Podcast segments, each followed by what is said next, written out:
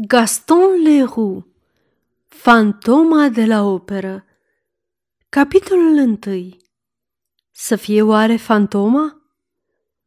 În seara aceea, când domnii Debien și Poligny, directorii demisionari ai operei, dădeau ultima lor serată de gală cu ocazia plecării, cabina Soreliei, una din prim solistele dansului, fu subit invadată de câteva din acele domnișoare din corpul de balet care reveneau din scenă după ce dansaseră Poliect. Ele se agitau într-o mare zăpăceală, unele făcând să se audă râsete ascuțite și prea puțin naturale, iar celelalte strigăte de spaimă. Soreli, care dorea să rămână singură o clipă, ca să repete micul discurs pe care trebuia în curând să-l rostească în foaier în fața domnilor Debian și Polini, se indispuse văzând toată această mulțime amețită, năpustindu-se în spatele ei. Se întoarse către colegele ei și se interesă de cauza unei atât de puternice emoții. Micuța Jamie, cu nasul ei atât de drag lui Grevant, ochii de nu mă uita, obrajii trandafirii, un gât ca de crin, fu cea care dădu explicația în două cuvinte, cu o voce tremurătoare, sufocată de neliniște. Este fantoma!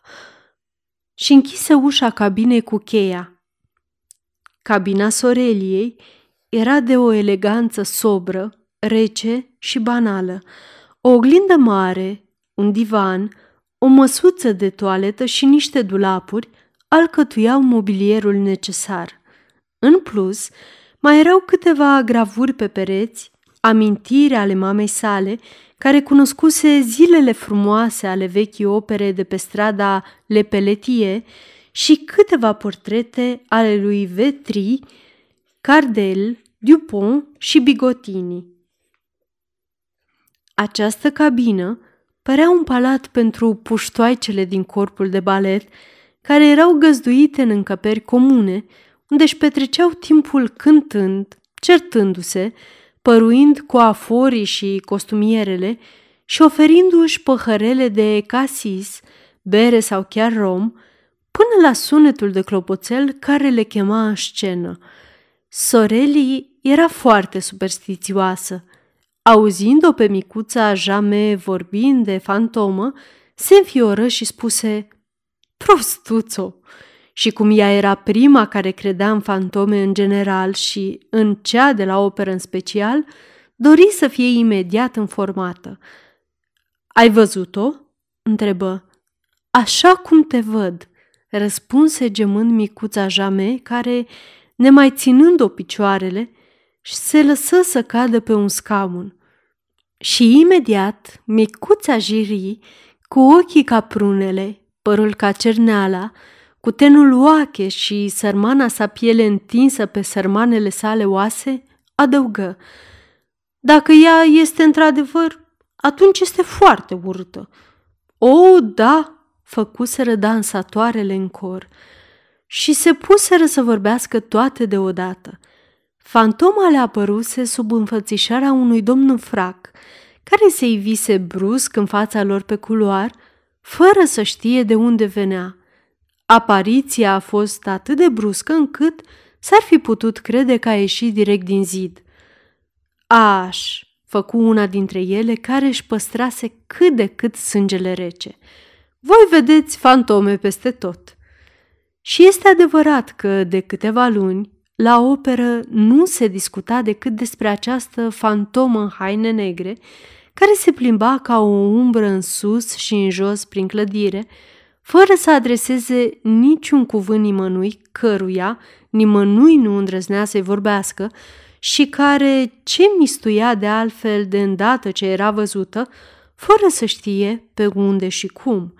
Când mergea, nu făcea niciun zgomot, așa cum îi stă bine unei adevărate fantome. Începuseră prin a râde și a glumi pe seama acestui strigoi, îmbrăcat ca un om de lume sau ca un cioclu, dar legenda fantomei luă curând proporții colosale în rândul corpului de balet.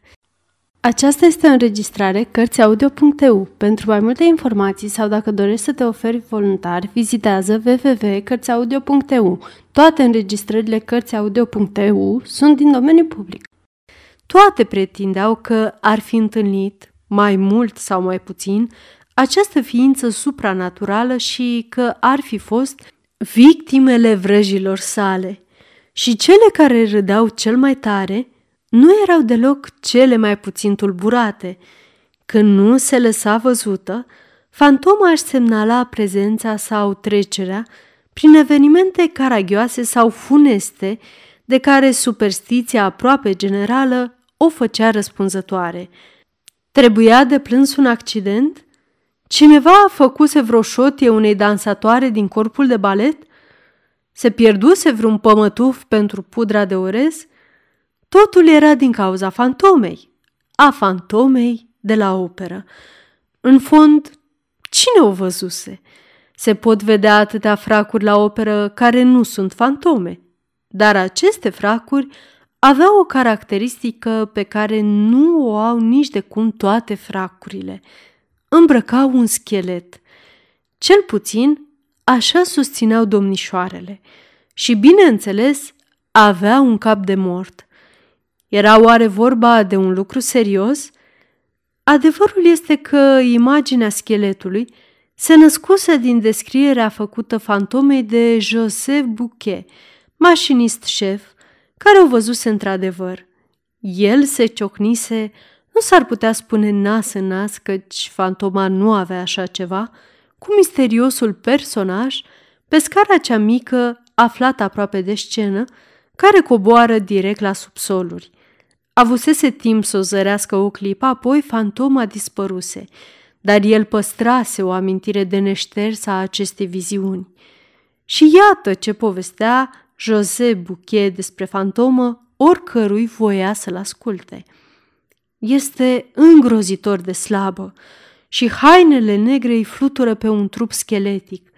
Ochii sunt atât de afundați în orbite încât pupilele imobile nu se disting prea bine – pe scurt, nu îi se văd decât două găuri mari, negre, ca la craniile morților. Pielea, întinsă pe oase, ca o piele de tobă, nu este albă, ci de un galben urât. Nasul îi este atât de mic încât este invizibil din profil și această absență este un lucru oribil. Trei sau patru șuvițe lungi și negre pe frunte și după urechi îi țin loc de păr. În van urmărise José Bouquet această stranie apariție.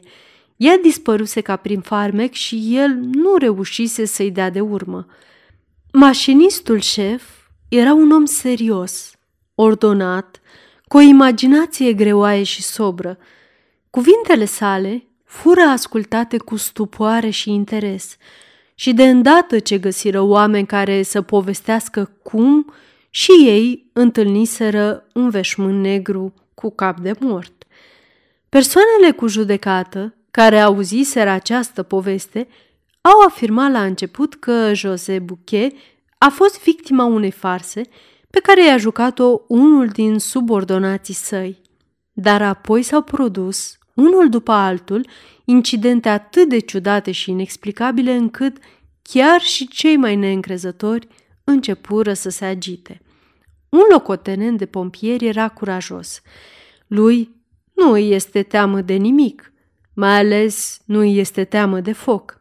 Ei bine, locotenentul de pompieri în cauză, care se dusese să facă un tur de supraveghere în subsoluri și care se aventurase, se pare, un pic mai departe decât de obicei, reapăruse brusc pe scenă, palid, îngrozit, tremurând cu ochii ieșiți din orbite și aproape leșinase în brațele nobilei mame a micuții Jame.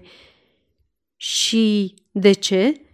Pentru că văzuse, înaintând spre el, la înălțimea ochilor, dar fără corp, un cap de foc. Și repet, un locotenent de pompieri nu se teme de foc. Acest locotenent de pompieri se numea Papin. Corpul de balet fu consternat. Mai întâi că acest cap de foc nu semăna în niciun fel cu descrierea pe care i-o făcuse José Bouquet fantomei. Pompierul fu interogat. Apoi fu interogat din nou mașinistul șef și, drept urmare, acele domnișoare rămaseră convinse că fantoma avea mai multe capete pe care le schimba cum dorea. Natural, ele își imaginare imediat că erau pândite de cele mai mari pericole. Din moment ce locotenentul de pompieri nu ezitase să leșine, stelele dansului și șoriceii, cum erau numite balerinele începătoare, puteau să invoce o mulțime de scuze în fața terorii care le făcea să fugă cu toată viteza piciorușelor lor când treceau prin fața vreunui colț întunecos dintr-un coridor prost luminat. Așa încât, în măsura posibilului, pentru a proteja clădirea de asemenea oribile vrăji, Soreli însăși, înconjurată de toate dansatoarele și urmată chiar de întreaga ceată de fetițe în mai euri din grupele începătoare, pusese, a doua zi după întâmplarea cu locotenentul de pompieri, pe masa care se găsește în vestibulul portarului, de lângă curtea administrației, o potcoavă de cal, pe care oricine ar fi intrat în operă, în altă calitate decât cea de spectator, trebuia să o atingă înainte de a pune piciorul pe prima treaptă a scării. Și asta sub pedeapsa de a deveni prada puterii oculte care pusese stăpânire pe clădire, de la subsoluri la mansardă. Această potcoavă, ca toată întâmplarea de altfel, din păcate, nu am scornit-o eu. Potcoava poate fi văzută și astăzi pe masa din vestibul, în fața cuștii portarului, când se intră la operă prin curtea administrației. Iată ce dă destul de repede o imagine asupra stării de spirit a acestor domnișoare în seara în care noi pătrundem odată cu ele în cabina Soreliei. E fantoma!" Strigase deci micuța Jame și neliniștea dansatoarelor nu făcut decât să crească. Acum, o tăcere plină de spaimă domnea în cabină. Nu se mai auzea decât zgomotul respirațiilor gâfâite. În sfârșit, Jame, aruncându-se până în colțul cel mai îndepărtat al zidului, sub semnul unei groaze sincere, murmură acest singur cuvânt. Ascultați! Li se părea într-adevăr tuturor că o atingere ușoară se făcea auzită în spatele ușii. Niciun zgomot de pași. Părea că o mătase ușoară alunecă pe tăblie. Apoi, nimic. Soreli încercă să se arate mai puțin fricoasă decât colegele ei. Se îndreptă către ușă și întrebă cu glas stins. Cine e acolo?" Dar nimeni nu răspunse. Atunci, știind a țintiți asupra ei toți ochii care îi urmăreau cel mai mic gest, ea încercă să fie curajoasă și întrebă foarte tare. E cineva în spatele ușii?" O, da, da, cu siguranță că e cineva după ușă, repetă slăbătura de Meg Jiri, trăgând-o eroic pe Soreli de jupa de voal. Mai ales, nu deschide! Dumnezeule, nu deschide! Dar Soreli, înarmată cu un stilet ce nu o părăsea niciodată, îndrăzni să învârtă cheia în broască și să deschidă ușa, în timp ce dansatoarele se trăgeau înapoi până la măsuța de toaletă, iar micuța Meg Jiri suspina. Mam, mam! Soreli privi curajoasă pe culoar. Era pustiu. Un beculeț de foc, în închisoarea sa de sticlă, arunca o lumină roșie și confuză în întunericul înconjurător, fără a reuși să-l alunge. Și dansatoarea închise ușa cu un puternic suspin. Nu, zise ea, nu e nimeni. Și totuși, l-am văzut, spuse încă o dată Jame, reluându-și cu pași mici și temători locul lângă Soreli. Probabil că bântuie pe undeva pe aici. Eu nu mă mai întorc să mă îmbrac.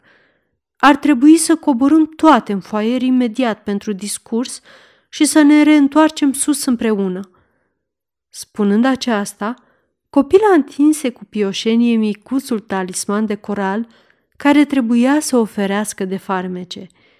Și sorelii desenă pe ascuns, cu capătul unghiei roza degetului mare de la mâna dreaptă, crucea Sfântului Andrei, pe inelul de lemn ce îi încercuia inelarul mâinii stângi.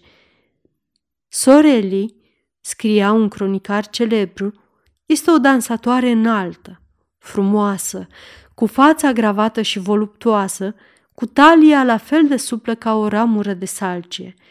Se spune de obicei despre ea că este o frumoasă apariție. Părul său blond și curat ca aurul încoronează o frunte netedă, de desubtul căreia se așează, ca într-o montură, doi ochi de smarald. Capul se leagă molatec, ca alune egrete, pe un gât lung, elegant și mândru. Când dansează, ea are o anumită mișcare a coapselor, indescriptibilă, care îi dă întregului său corp un fior de inefabilă moliciune. Se pare că priveliștea acestei încântătoare femei, când își ridică brațele și se apleacă pentru a începe o piruetă, relefând astfel corsajul și lăsând să apară coapsa, te poate face să-ți pierzi mințile. Apropo de minte, pare confirmat că ea n-a avut niciun pic, dar acest lucru nu îi se poate reproșa deloc. Ea spuse din nou micuțelor dansatoare, Copilele mele, trebuie să vă reveniți. Fantoma? Poate că nimeni n-a văzut-o vreodată. Ba da, ba da, noi am văzut-o. Noi am văzut-o adineauri continuară micuțele. Avea cap de mort și frac, ca în seara când i-a apărut lui José Buquet. Și Gabriel a văzut-o, spuse Jame, nu mai târziu decât ieri, ieri după amiază, în plină zi. Gabriel, șeful de orchestră, ei da, cum? N-ai știut? Și era în frac în plină zi. Cine? Gabriel? Nu, fantoma. Bineînțeles că avea frac, afirmă Jame. Gabriel însuși mi-a spus. Chiar după asta a recunoscut-o. Iată cum s-a întâmplat. Gabriel se găsea în biroul regizorului. Deodată s-a deschis ușa.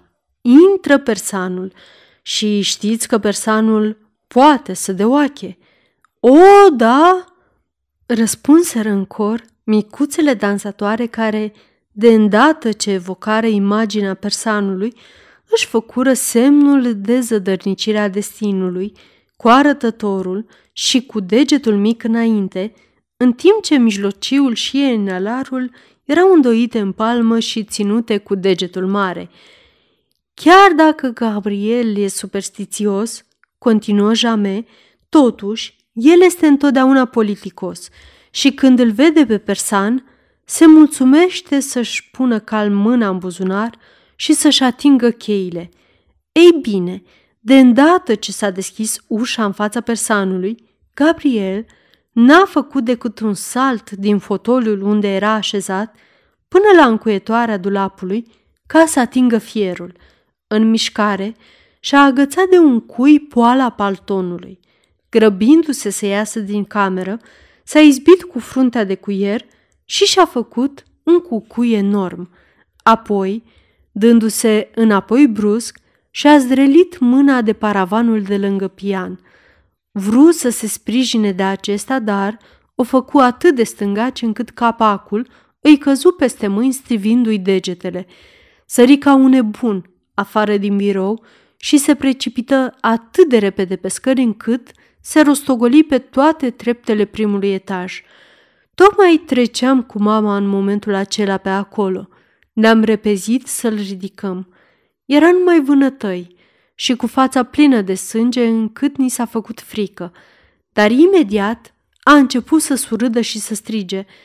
Mulțumesc lui Dumnezeu că am scăpat atât de ieftin. Apoi l-am chestionat și ne-a povestit tot ce se întâmplase. I se făcuse groază de ceea ce a văzut în spatele persanului. Fantoma, fantoma cu cap de mort, așa cum a descris-o José Buquet. Un murmur îngrozitor însoți sfârșitul acestei povestiri, la capătul căreia Jame ajunsese gâfâind de cât de repede povestise, atât de repede ca și cum ar fi fost urmărită de fantomă. Urmă o mică pauză pe care o întrerupse, cu jumătate de glas, micuța Jiri, în timp ce, foarte emoționată, Soreli își pilea unghiile. José Bouquet ar face mai bine să tacă, zise negricioasa. De ce ar tăcea? fu întrebată. asta e părerea lui mămica, replică Meg în șoaptă, de data asta și privind în jurul ei, ca și cum i-ar fi fost frică să nu fie auzită de alte urechi decât cele care se aflau acolo. Și de ce crede asta mama ta?" Sst! Mămica spune că fantomei nu-i place să fie agasată. Și de ce zice asta mama ta? Pentru că... Pentru că... Nimic.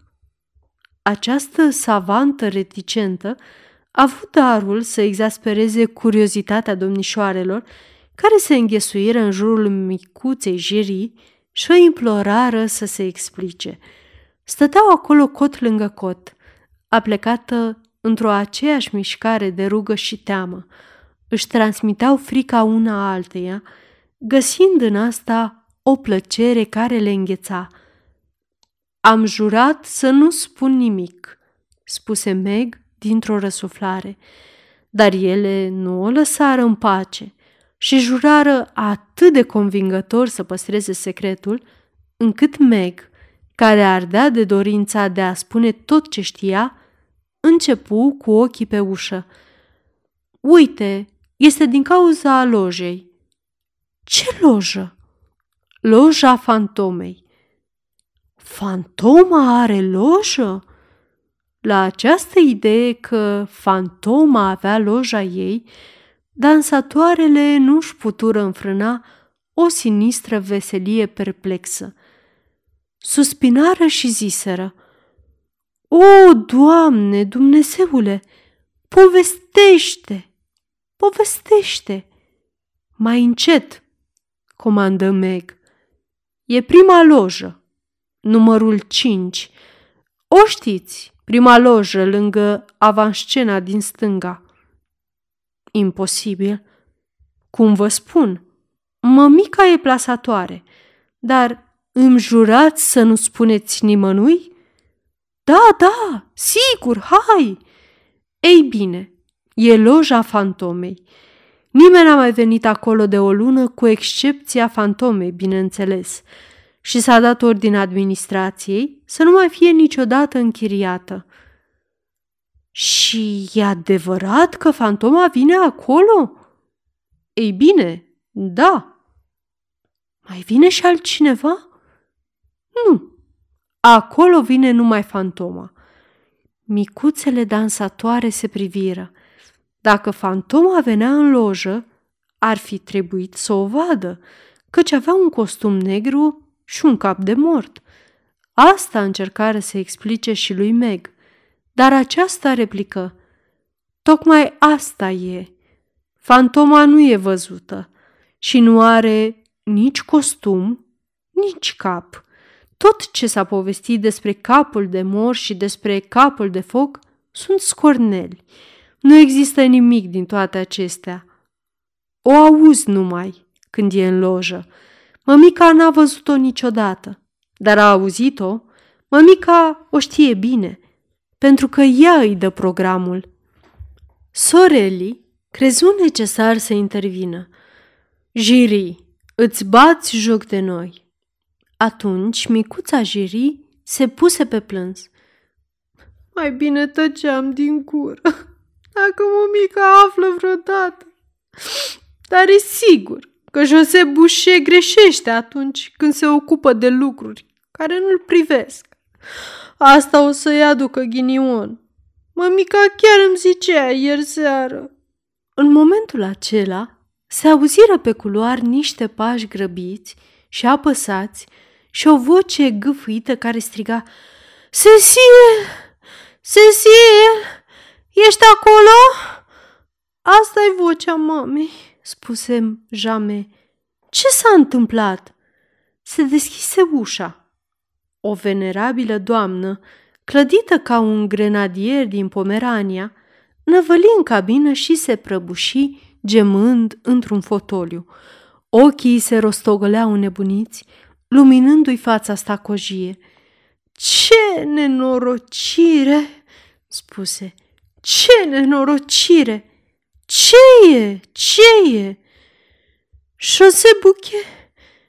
Ei bine, José Bouquet, José Bouquet a murit. Cabina se umplu de exclamații, de proteste mirate, de întrebări îngrozite. Da, tocmai a fost găsit spânzurat la cel de-al treilea nivel al subsolului. Dar cel mai teribil, continuă gâfâind onorabila doamnă, cel mai teribil este că mașiniștii care i-au găsit corpul pretind că se auzea în jurul cadavrului un zgomot care semăna cu cântecul morților. E fantoma! Scăpă parcă fără voie micuța jirii, dar continuă imediat cu mâna la gură. Mm, nu, nu, n-am zis nimic, n-am zis nimic. În jurul ei, toate colegele, terorizate, repetau cu voce joasă. Sigur, e fantoma. Sorelii devenise palidă. N-am să pot deloc să-mi recit micul meu discurs, făcu ea. Mama lui Jame își spusese părerea, în timp ce golea un pahar de lichior uitat pe masă. Aici trebuie să fie mâna fantomei. Adevărul este că nu s-a știut niciodată cum a murit José Bouquet. Ancheta sumară n-a dus la nicio concluzie în afara sinuciderii. În memoriile unui director, domnul Monchalmin care era unul dintre cei doi directori succesori ai domnilor de Bian și Polini, prezintă astfel incidentul spânzurării. Un incident supărător a venit să tulbure petrecerea pe care domnii de Bien și Polini o dădeau pentru a-și sărbători plecarea. Eram în biroul direcțiunii când, deodată, l-am văzut intrând pe Mercier, administratorul – Înnebunit, mă înștiință că tocmai s-a descoperit cadavrul unui mașinist spânzurat la al treilea nivel sub scenă, între un panou și un decor din regele din Lahore. Strigai, să mergem să-l dezlegăm! Până când m-am repezit pe scări și apoi am coborât scara mobilă, spânzuratul deja nu mai avea frânghia. Iată deci un eveniment pe care domnul Moncharmin îl găsește firesc. Un om stă spânzurat la capătul unei frânghii, se duc să-l dezlege, frânghia a dispărut. Vai! Domnul Moncharmin a găsit o explicație foarte simplă, iată Era ora începerii dansului, iar vedetele și șoriceii își luaseră repede măsuri împotriva de ochiului. Asta este. Vă puteți imagina corpul de balet coborând scara mobilă și împărțindu-și frânghia spânzuratului într-un timp mai scurt decât ne-ar trebui nouă să o scriem.